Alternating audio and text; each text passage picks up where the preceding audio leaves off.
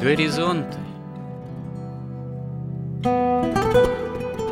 Авторская рубрика протерея Андрея Спиридонова и Георгия Лодочника. Люди, явления, события –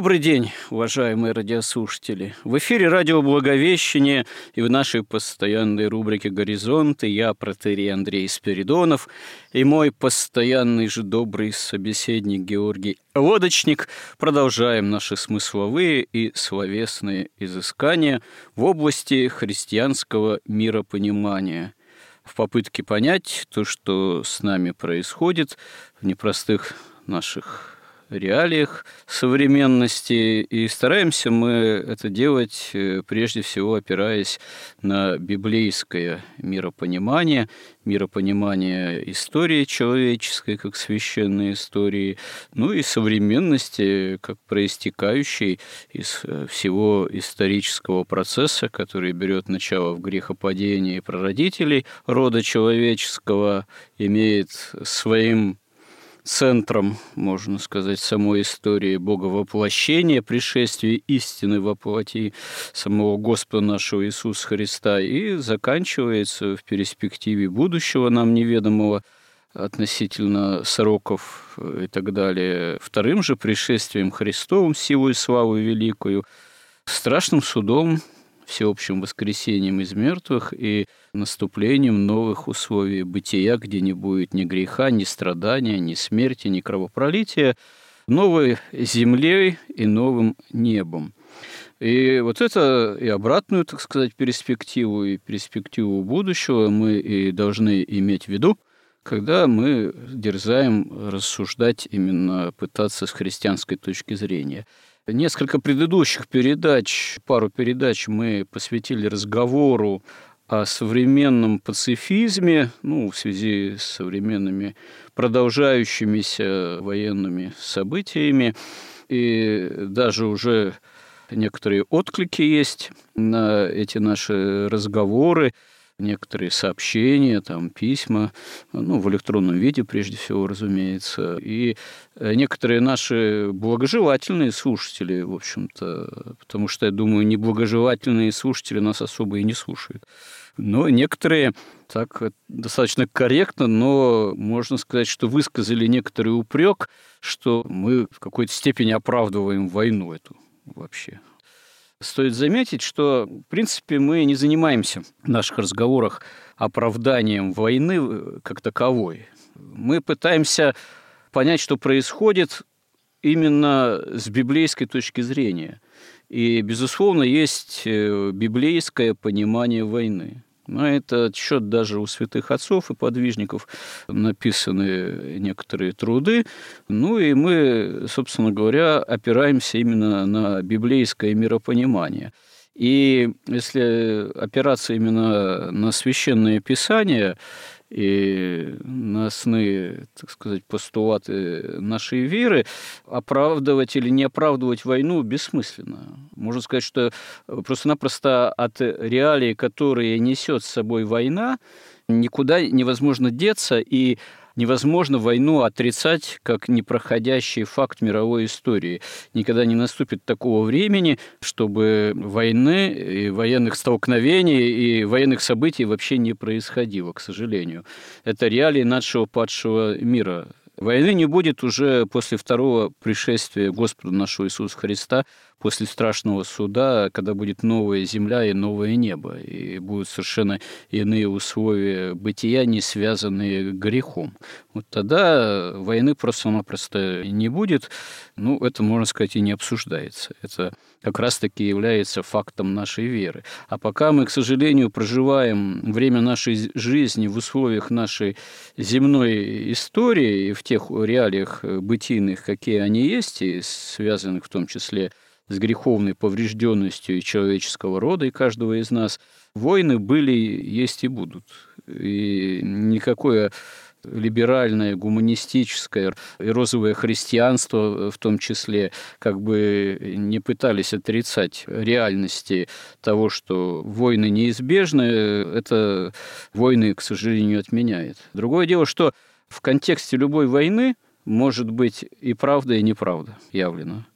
Может и праведность явлена жертвенная, может и вождь из водеяния. Может действительно настоящая христианская жертвенность, а могут и крайние беззакония проявляться с любых сторон. К сожалению, это свойственно всем войнам, и нынешней войне или военным столкновениям на Украине это тоже свойственно не в меньшей степени, к тому же, что еще и эта война имеет, безусловно, гражданский характер и братоубийственный в значительной степени. И в этом есть в каком-то смысле пред Богом, ну, можно сказать, неправда этой войны, от которой тоже, к сожалению, никуда не деться. Тем более в этих тяжелых испытаниях, которые в особенности пали на тех, кто к этой войне причастен или кто оказывается страдающим прямо от нее, невинно страдающими людьми. От этого тоже никуда невозможно деться, это все приходится претерпевать. Тем более надо искать такого образа отношения к этим тяжелым событиям и такого образа понимания, осмысления поведения, если мы так или иначе к этим причастным оказываемся событиям, которое было бы христианским. И здесь, э, если посмотреть на эту проблематику ну, как-то более широко, вообще проблема в том, как мы понимаем, будучи христианами, само наше христианство. В чем оно должно заключаться? Оно должно заключаться или может заключаться только в стремлении к некой безопасности, комфорту, безболезненности с помощью Божией. Как на обороте большинства нательных крестиков написано, да, «спаси и сохрани». От чего спаси и сохрани? Сделай нас внешне безопасными – сделай нас и внешне, и, дай Бог, внутренне комфортными, сделай нас безболезненными, спаси от всякой скорби, или спаси все-таки для жизни вечной, спаси, Господи, нас и избави от грехов наших. Может быть, имеется в виду-то прежде всего, сделай нас безопасными духовно, безопасными от греха, а не безопасными от тех или иных скорбей или внешнего рода испытаний. Собственно говоря, ведь Господь же и говорит в Евангелии, молясь о своих учениках, что молю тебя, обращаясь к Богу Отцу, не избавь их от мира, то есть не избавь их от опасности, а избавь их от неприязни. Имеется в виду со славянского именно сделай их безопасными для жизни вечной, соделай их святыми, соделай их праведными в этом мире. И вот это есть истинная цель. Это цель именно взятия креста своего на себя. И как сам же Господь и говорит, что кто идет за мной и не берет креста своего на себя, тот недостоин меня. То есть истинный смысл жизни христианина – это взятие креста своего на себя. А то ведь можно считать себя христианином, а креста своего не знать и не пытаться его брать на себя. И, может быть, наше время – это как раз время, когда это наиболее и свойственно в значительной степени многим считающим себя христианами. Как бы жить комфортно, безопасно, считать себя христианином, но никакой скорби не испытывать и свои скорби не нести. Может быть, как раз-таки тема креста тема взятия креста своего на себя, она вот применительно к тому, о чем мы говорим, применительно и к нынешней войне, и к тем скорбям, которые эта война несет, в том числе и христианам, и оказывается наиболее злободневной и актуальной. Как вы думаете, Георгий? Ну да, конечно, стоит разобраться вообще, а в чем заключается символика креста и почему от креста бесы разбегаются, и почему вот сейчас такой вот этот, как называют у нас в интернете, крестопад творится, где изображают даже церковь, храм, что угодно, но без креста. Сейчас мы живем в такое время, поэтому, может быть, действительно стоит это прояснить, потому что представление о кресте во всех вообще религиях, магии, в эзотерических во всех учениях, оно частично совпадает с христианством, но христианство отличается от них абсолютно радикально представлением о кресте. Ну, то есть вы хотите сказать, что символика креста, она свойственна не только христианству, и вообще она является ведь достаточно древней. Еще до креста Христова, до явления креста Христова, насколько я понимаю, символ креста в разного рода ну, религиозных э, системах имел место быть? Ну, конечно, это древнейший вообще символ, и этот символ символизирует человека – а поскольку человек, он такой, есть сердцевина мироздания, он соединяет небо и землю, и именно через человека Бог намерен, так сказать, в своем домостроительстве спасения обожить и человека, и через него все мироздание, то символ креста в том числе есть и символ мироздания. Но это можно сразу добавить, что почему именно человек с древности в себе скрывает, или в нем могла усматриваться символика креста, это как, получается, скрещение вертикали и горизонтали таких бытийных в человеке. Ну да, этот символ, он есть везде. Он есть в индуизме, он есть даже в эзотерическом исламе, о котором писал Рене Генон. У него, кстати, есть книжка – кому интересно, называется «Символика креста», где он, вот он с точки зрения традиции, традиционной, так сказать, магии, эзотерического ислама описывает, что такое крест. Там очень подробно, мы не будем там вдаваться в эти магические подробности, но это есть там, не знаю, в Вавилоне, везде, в Кабале, в магии, в индуизме, в буддизме, в даосизме. Везде этот символ есть. Но есть огромное отличие. То есть вот этот символ креста по-христиански, крест стал символизировать мироздание человека с момента грехопадения. Во всех остальных религиях считается, что, собственно, мир так и создан. Он создан так, что крест является символом мироздания и символом человека. Как они это себе представляют? Вертикаль – это вертикаль иерархии мира – Потому что за исключением материализма все остальные религии и магические, эзотерические учения понимают, что мир – это иерархия. Это иерархия, которая от неба к земле, от духа к материи, от идеи к миру, к реализации. То есть это иерархия во всех отношениях. Весь мир – это иерархия.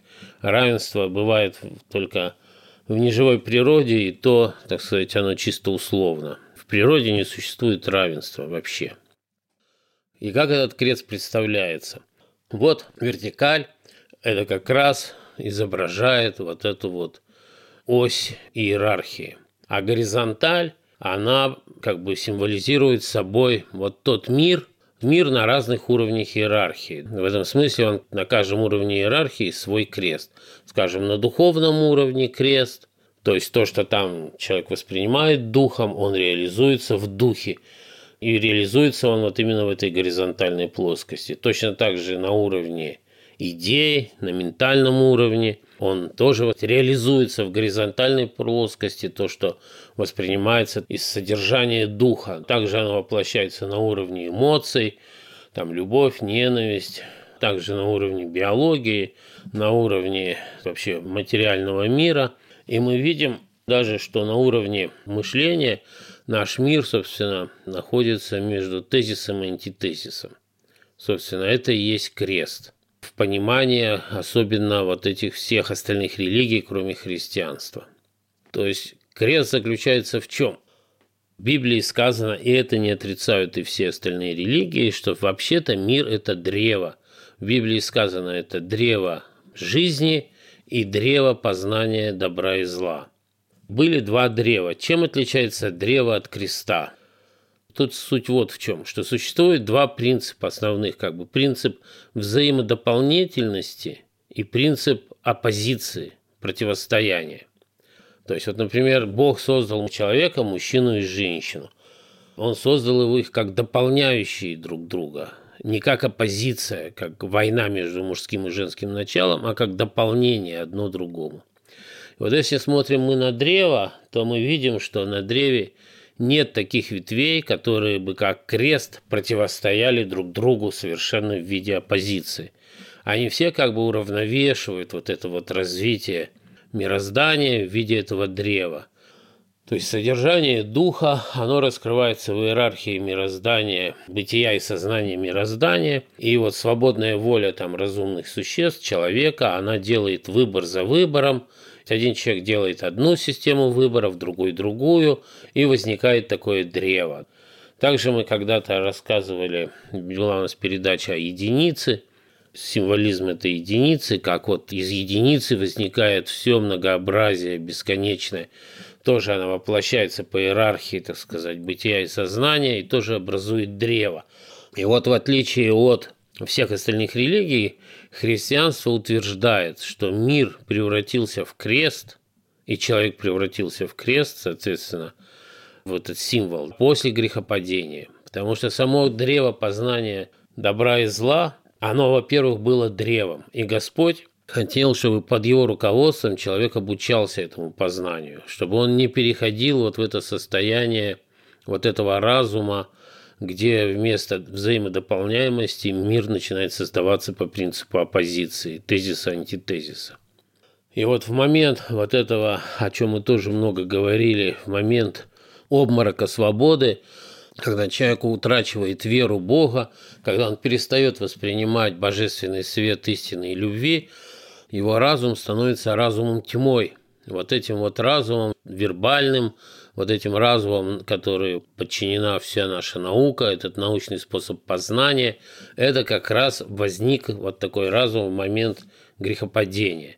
То есть, когда древо превратилось в крест – когда вместо взаимодополняемости на всех уровнях иерархии возник мир, состоящий из оппозиции.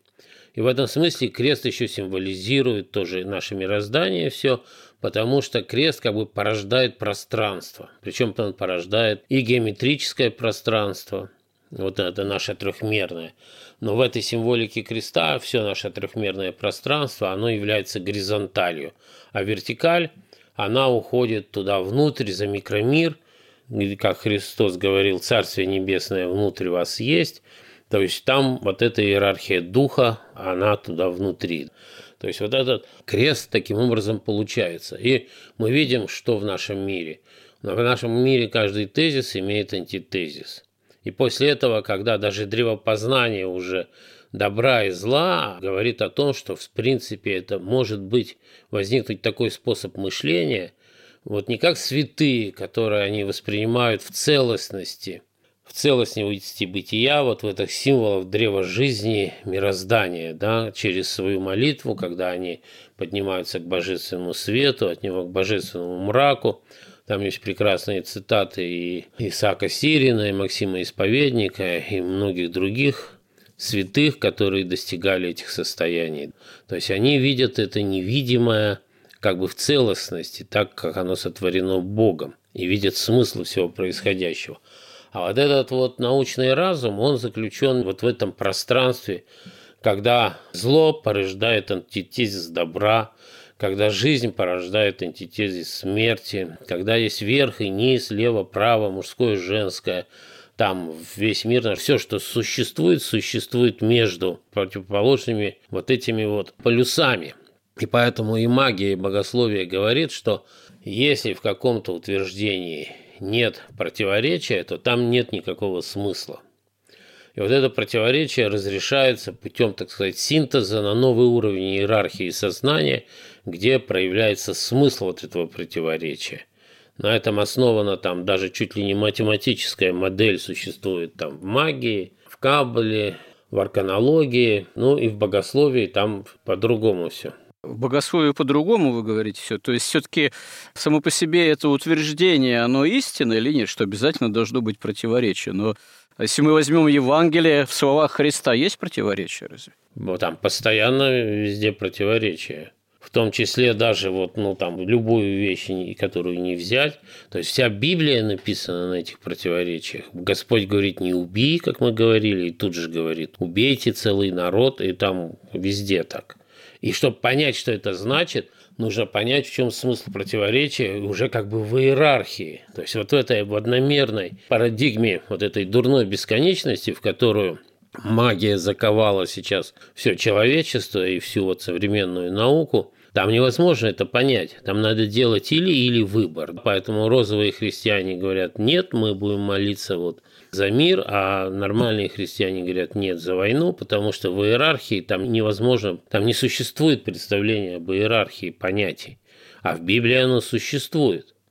Только в Библии нет вот этого механистического, математического, так сказать, принципа вот этого синтеза или там вот этого закона тетраграмматона – а чем антиномия отличается от противоречия, скажем так? Вот, допустим, ну, известно, что в богословии как таковом есть очень часто встречаются именно антиномичные догматические заявления, постулаты, ну, например, катафатическое богословие и апофатическое богословие, то есть положительное и отрицательное – а также, ну, например, можно сказать, что с одной стороны Бог имманентен миру, а с другой стороны трансцендентен миру. То есть, с одной стороны, очень многие божественные проявления этому миру свойственны, которые Бог же сотворил, а с другой стороны, трансцендентность подразумевает, что Бог чрезвычайно удален от мира, и в этом смысле, в общем-то, миру чужд. И то, и другое заявления являются антиномичными и,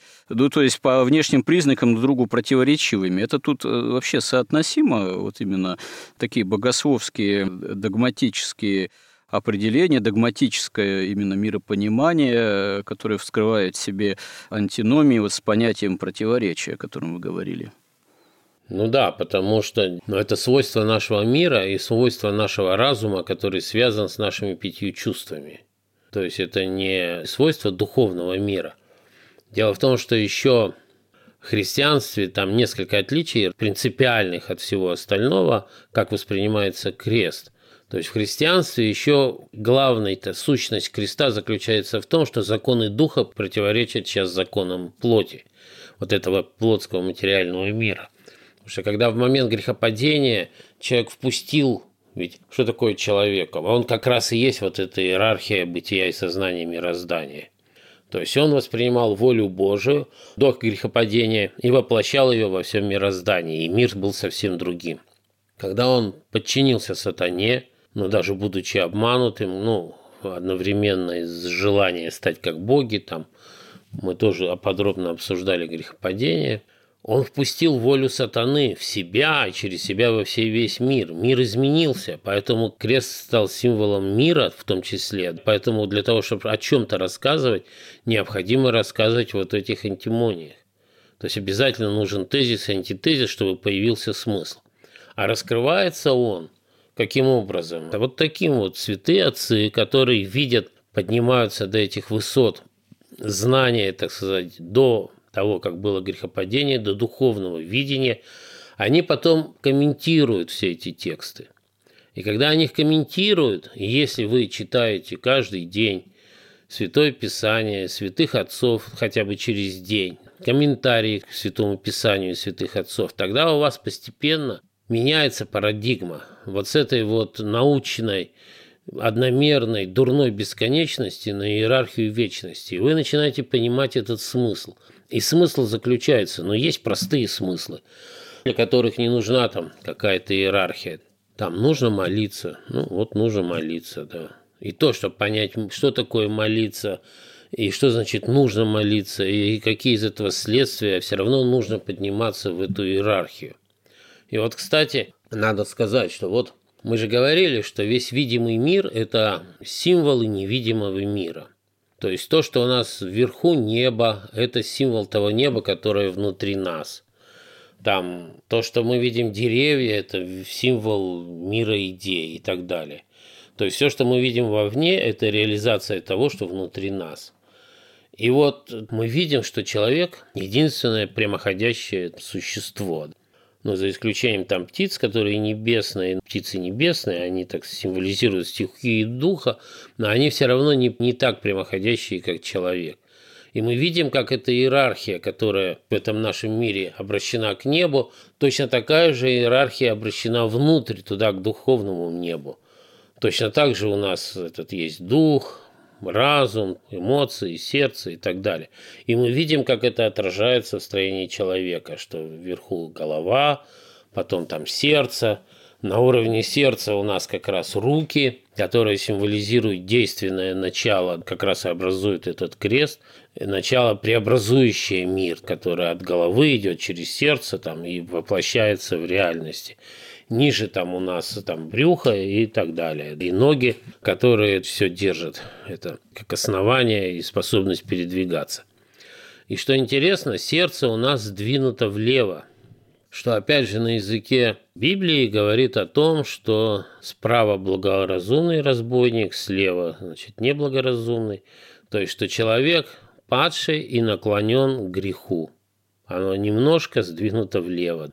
Это полное отражение, это как раз все учитывается в символике креста. Вот это, кстати, интересное наблюдение. Я вот, честно говоря, что-то не помню у святых отцов, э, у кого есть вот это сдвиги сердца влево в связи вот именно с грехопадением, правотой, неправотой.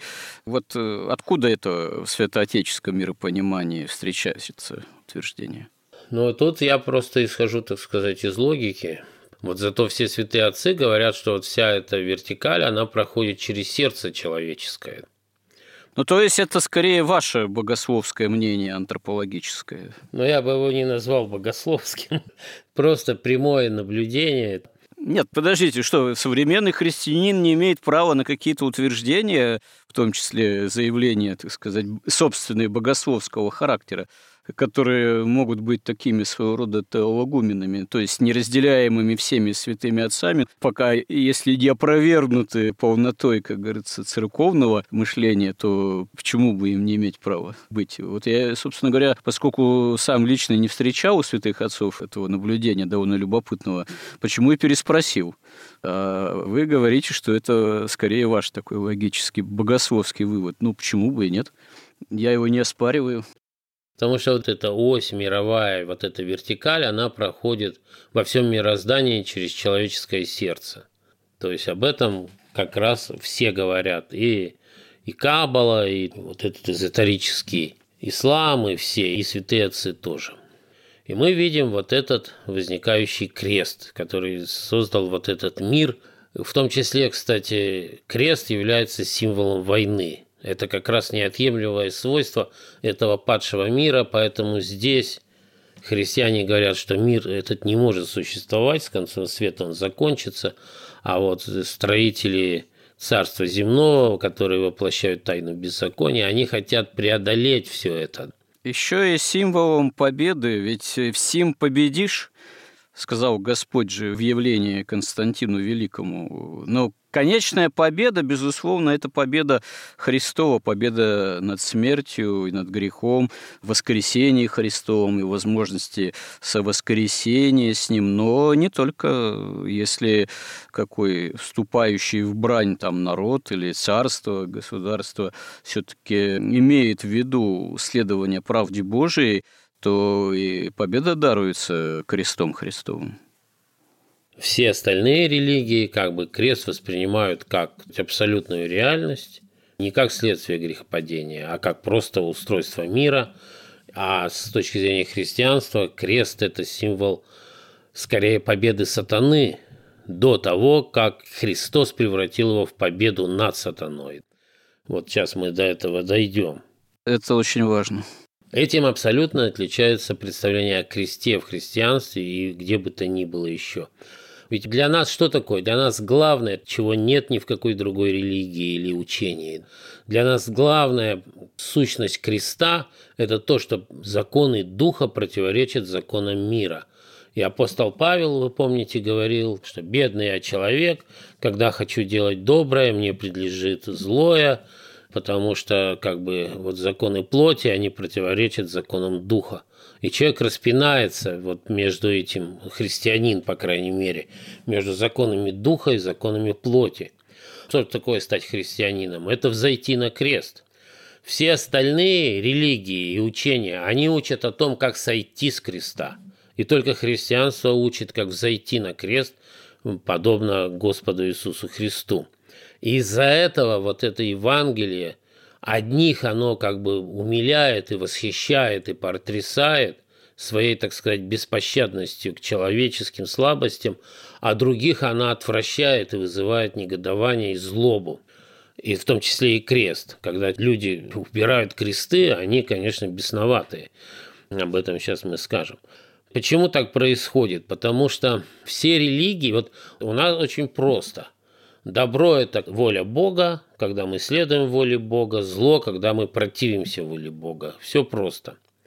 А во всех религиях вот это как бы отторгается представление о добре и зле вот от этой воли Божией, появляется и у добра, и у зла как бы такие самосущие свойства, они как бы сами по себе существуют. И вот эти добро и зло, они вот в этой горизонтали креста как раз и воюют все время против друга. Из-за этого и этот крест, этот символ войны – и что советуют все эти религии, магии и все, потому что человек волей-неволей, он, он даже распинается, даже если он не распинается между законами духа и законами плоти, например, он решает стать абсолютно плотским, то он разрывается этими антимониями между добром и злом, там, бедностью, богатством и всевозможными другими. И тогда все вот религии, что они советуют? Они советуют как бы прийти вот в эту нулевую точку – подняться выше добра и зла. То есть и тогда они говорят, ты встаешь вот в это место, где Бог соединяется с мирозданием, и ты становишься двигателем всего этого мира, и тебя уже не волнуют вот никакие страдания, никакие мучения, потому что ты как бы в неподвижности находишься, ты выходишь из войны, из битвы, и они учат именно этому. Через медитацию, через неделание именно уходить в это состояние. Но Христос, наоборот, преодолевает эту оппозицию не путем, чтобы стать над добром и злом. Он избирает абсолютное добро. Добро как волю Божию. То есть он абсолютно никаким образом за всю свою жизнь на земле, когда он воплощается, он ни разу не согрешает. Он ни разу не подчиняется сатане, не соблазняется сатаной. Он всегда бескомпромиссно избирает волю Божию, то есть чистое добро. Ну вот, кстати говоря, к теме о противоречиях. Получается, что в самом Христе-то противоречий, как в абсолютной истине, нет он абсолютная истина и чушь как такого рода антиномии, с которыми сталкиваемся мы. Изначальная антиномия – это антиномия скорее между нетварным бытием Божиим и тварным. Потому что Бог, когда творит мир, Он творит тварную реальность, отличную от себя. И уже в этом заложена возможность противоречия и антиномий. А если касаться внутри божественного бытия, то мы не можем сказать, что вот есть какие-то противоречия между там, допустим, Богом Отцом, Богом Сыном и Богом Духом Святым, между ипостасными там свойствами Пресвятой Троицы. Конечно, в Боге нет никакого креста, в понимании, вот как антимонии, как вот эти оппозиции все. Конечно, в нем нет. Это как раз его воплощает как бы древо жизни и древо познания добра и зла. Как раз все святые отцы пишут, что во время грехопадения древо жизни превратилось в крест, на котором и был распят Господь, потому что с момента грехопадения Бог вот на этом кресте находится невидимым образом с момента грехопадения. Потому что по закону справедливости, как он там формулируется, плата за грех – смерть. И он обещал Адаму, что если вы вот согрешите, вот съешьте плод вот с этого древа познания добра и зла, то смертью в тот же день умрете. Но они умирают только духовно, не умирают телесно. Почему? Потому что закон справедливости уравновешивается с Божьим промыслом, который есть закон милосердия – и вот эти последствия греха Господь принимает на себя. В этом смысле он как бы распят на вот этом кресте между волей своей, как истиной, и между волей противления вот людей и там бесов, которые противятся воле Божией. Если бы не было вот этого милосердия его совершенного, мир бы вообще не мог существовать. Сразу после грехопадения все первые люди бы пришли в небытие, и все на том конец. Поэтому то, что Господь творит невидимо от самого момента грехопадения, Он сотворил видимым образом, потому что вот этот закон справедливости, вот все эти, как бы так сказать, кармические связи, когда каждый должен за все ответить, они могут быть распутаны или точнее разорваны только вот абсолютной любовью. Абсолютная любовь – это как раз абсолютное милосердие – И милосердие, и любовь абсолютная, и милосердие – это абсолютная жертва, которую приносит Господь и невидимо, и уже как Бога человек видимо.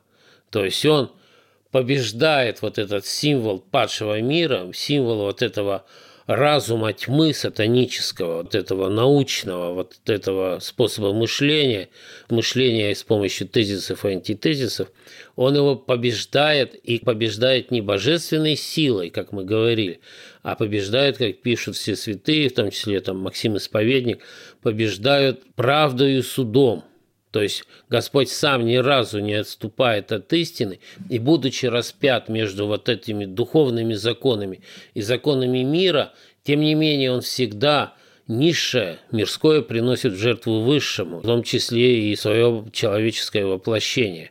Но за счет этого, поскольку он ни разу не согрешил, и он вот реализует вот эту свою божественную жертву, как абсолютную любовь и абсолютное милосердие, он воскресает Воскресает, он распинается на этом кресте и воскресает после этого. И создается Царствие Небесное, новый мир, новая плоть, которую он для себя получает, и семя этой новой плоти, вот этого воскресшего человека, человека Царствия Небесное, нам, христианам, дается при крещении.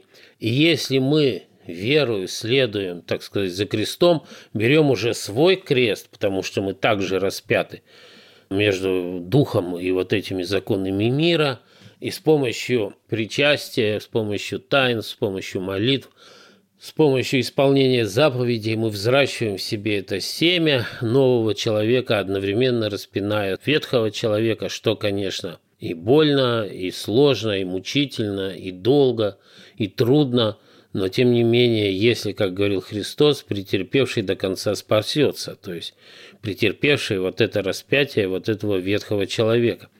И в этом смысле христианский крест становится как раз символом победы над злом, над сатаной, над бесами, и поэтому бесы так боятся именно креста. Поэтому вот те, кто у нас там в стране сейчас готовят нас там к новому дивному миру, они ведут эту борьбу с крестом в первую очередь, как только могут. И поэтому только в христианстве крест – символ воскресения, символ возрождения, символ победы над смертью, символ победы над сатаной. И это он имеет в себе очень много смыслов. В том числе, что вот уже христианское мышление, оно снова превращается в древо жизни. И ведь там очень много как бы символизма в самом распятии Христа. То есть он был распят на древе жизни, который превратился в крест, а древо познаний добра и зла, которое содержит в себе эти антимонии, оно как бы распалось на два креста слева и справа от Христа. На одной стороне добро, потому что разбойники мы все, но тот разбойник, который благоразумный, который молится Христу, он попадает в Царствие Небесное, он избирает не Царствие земное, а Царствие Небесное, не волю противления, а волю Божию – не воплощение вот этой тайны беззакония, а воплощение тайны спасения, а другой ругает, ругается, оскорбляет еще дополнительно Христа, который воплощает как раз противоположный тезис. То есть в данном случае тезис – это он стремится в Царствие земное, он требует, чтобы Господь сошел с креста и снял их с креста. Тем самым бы тогда крест не превратился в символ победы над злом, но остался бы символом тогда бы сатанизма. И он требует вот этого, в общем, всего царствия земного и воплощения тайны беззакония, и ему не нужно царствие небесное, тем самым как бы полностью вот этот момент воплощения тайны домостроительства спасения Божия человека, оно символически абсолютно раскрыто. И поэтому вся наша история после Христа – это не история объединения там нас, там, допустим, с братьями украинцами, для кого они братья там. Там разные есть. Есть те, кто братья во Христе, а есть те, кто враги во Христе. То есть вся история человечества становится историей окончательного разделения на вот эти два креста слева и справа. Что мучаются и те, и другие. Только те, кто избирают добро, они воскресают, а те, кто избирают зло, они не воскресают, они остаются во власти вот того креста, сатанического креста, который царствует в аду, вот с этим разумом тьмой. и с этой ненавистью, нежитью и всеми этими историями. Поэтому война, она неизбежное свойство самого этого мира, потому что в том числе и война, хоть она, как говорит тот же Рене Генон, что война – это стремление к упорядочению, когда начинается война, когда в мире слишком много зла, и уже простые болезни, страдания от болезней не могут погладить то зло, которое в мире возникает. То зло, которое, вот эти антиномии, когда вступают уже в неприкрытую войну. Потому что ведь это тоже война возникает по иерархии, потому что есть, как мы говорили в третьей книге Ездра, прямо говорится, что человек рождается для битвы с духами слова поднебесной. И существует две иерархии, светлая – вот этот крест, так сказать, церковный, христианский и правая, темная иерархия, вот этот крест тайны беззакония и воли противления. И он воплощается везде. И в идеологии идет война, и на уровне сердца, в искусстве идет война.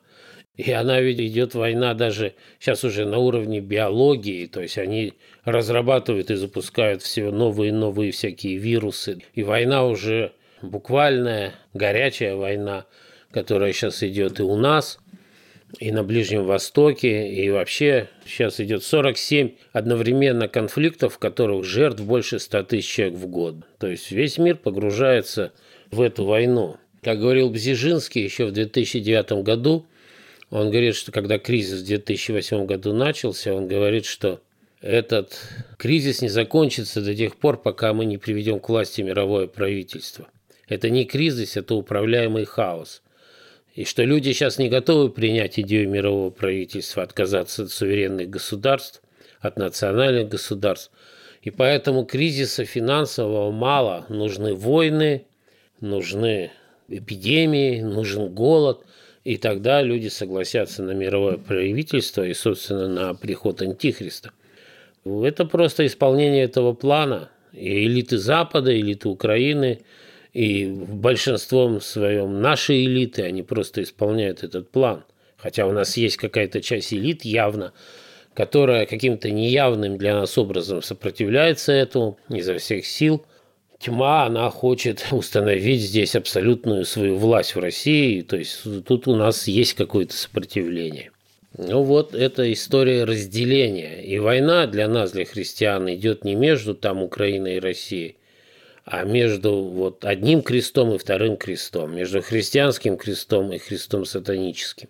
А можно сказать, что у народов, у этносов, цивилизации может быть свой крест, например, у русской церкви, у России, у Руси святой, собственно говоря, был, есть свой крест, и когда, скажем так, большая часть народа, царства – старалась следовать правде Божией, брать свой крест на себя, тогда и побеждала, и побеждает в отношении ну, других цивилизаций, других народов. А когда захотела сойти со своего креста, не брать его, ну что обрела? Обрела революцию и, по сути, власть безбожную, антихристову. Ну, в этом случае можно так сказать, если понятие русского креста как бы отождествить с русской идеей национальной. Что если русская идея национальная была, это сохранить христианство как государство, как царство до второго пришествия Христа, и пока Россия следовала этой миссии, этой идее, она была удерживающим – и когда она отступила от этой идеи, ввела другую свою идею, идею Петра I, что Россия не до Европа, и должна не наследовать Византии, а отошедшей от Христа Европе. Но постепенно, постепенно она, в общем-то, эта идея сейчас реализована в полной мере. Хотя вот снова все равно какая-то сущность духовная России, она все-таки противоборствует до конца, чтобы вот Россия так и осталась жалкой колонией Запада, и чтобы управлялась Западом. А Запад, собственно, что такое? Он же тоже покорен вот этими каббалистами, этой темной иерархией магической, воплощения вот этой тайны беззакония. Просто он первый пал, и он является орудием против Христа, в первую очередь, против Русской Православной Церкви, а Украина является орудием уже Запада, просто таким тупым орудием. Вероятно, что велика все-таки инерция исторического выбора, в том числе и духовная инерция. Хотя инерция это, конечно, звучит не очень положительно. Я скорее имею в виду в положительном смысле. Инерция духовного выбора – это же выбор еще святых нашего народа, а святые наши, они же живы на небесах. И они участвуют, продолжают участвовать. Ну да, и они тоже в революцию они все вошли на крест в самом прямом смысле, то есть огромное количество новомучеников. И жертвы не бывают бесполезны и напрасны. Поэтому вот такие жертвы. Так что мы на их заступничество надеемся. Ну вот, наверное, главный вопрос нашей современности, христианский, можно сказать, библейский для нас. Мы все-таки будем брать свой крест на себя, в том числе, как и народ, некогда сделавший выбор в пользу христианства истинного и правды Божией, и креста Христова, или будем скорее ставить целью сойти с креста вот в этом направлении двигаться. Собственно говоря, о чем мы говорили тоже в последних э, сюжетах, вот этот современный пацифизм, свойственный в том числе и части наших вот церковленных собратьев, наших э, христиан. Это вот с точки зрения как раз-таки креста Христова, это попытка обойтись без креста. То есть как-то приспособить Евангелие христианство именно исключительно к такому гуманистическому миропониманию, в котором главная ценность – это не Христос, не Евангелие, не крест Христов, а вообще понимание человеческой жизни. Ну, ценности человеческой жизни, ценности земной человеческой жизни, прежде всего, как некой абсолютной ценности.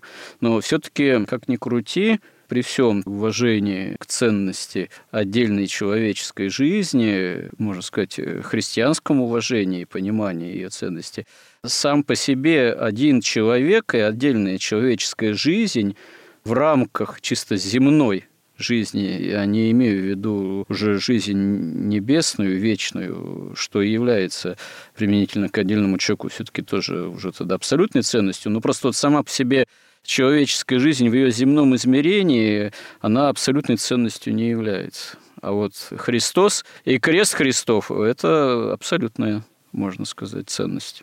Но в чем сущность вот жизни человека? В том, что его духовная индивидуальность раскрывается в течение жизни в его сердце. И он делает свой главный выбор. Добро или зло? Царствие небесное или царствие земное? Дух или материя? Он делает этот выбор. И если мы вот вспомним то, что сейчас говорили, и представим себе вот эти три креста, и что суть истории человеческой земной – это разделение, то невозможно сойти с креста, потому что разделение заключается в том, что либо крест Христов, как у благоразумного разбойника, либо, либо крест сатанический. То есть невозможно избежать, потому что сам вот этот земной мир, он есть крест. И тут в любом случае происходит распятие. Только одни избирают духовную и волю Божию, а другие избирают волю противления, но с креста они не сходят. Это иллюзия, абсолютный обман. Ну да, с креста уже снимают в таком случае, в истинном христианском понимании. Вот, а в сатаническом так и не снимают. Тут еще есть один аспект, но у нас время, мне кажется, уже не позволит. Ну, попробуем поинтриговать наших слушателей, чтобы в следующем сюжете продолжить. Какой аспект? Аспект того, что писал апостол Павел о предопределении, кто будет святым, кто будет не святым, о том, что Бог властен делать сосуды для низкого приготовления и для высокого, почетного, и о том, что когда еще даже не родились Иосиф и Иаков, он уже сказал, что одного я возлюбил, а другого возненавидел. Вы хотите сказать о некой идее предопределения своего рода? Надо поговорить. Но тут нет предопределения. Нет, это как раз как бы скорее относится к теме креста и к теме тех, кто избирает, грубо говоря, зло. Потому что Христос, почему изливает свою благодать и на правых, и неправых, в чем это заключается? Потому что сам факт, когда Господь дает человеку свободу, Хорошо, если не предопределение, то как одним словом? Какое определение можно? Как одним словом? Как раз это, мне кажется, непостижимо для человека в принципе. Ну хорошо, спасибо. Наше эфирное время заканчивается. Спасибо всем, кто был с нами и кому интересны эти наши разговоры и поиски смыслов, именно христианского смысла. И спасибо всем, кто нас поддерживает. И храни всех Господь. Горизонт на радио Благовещение.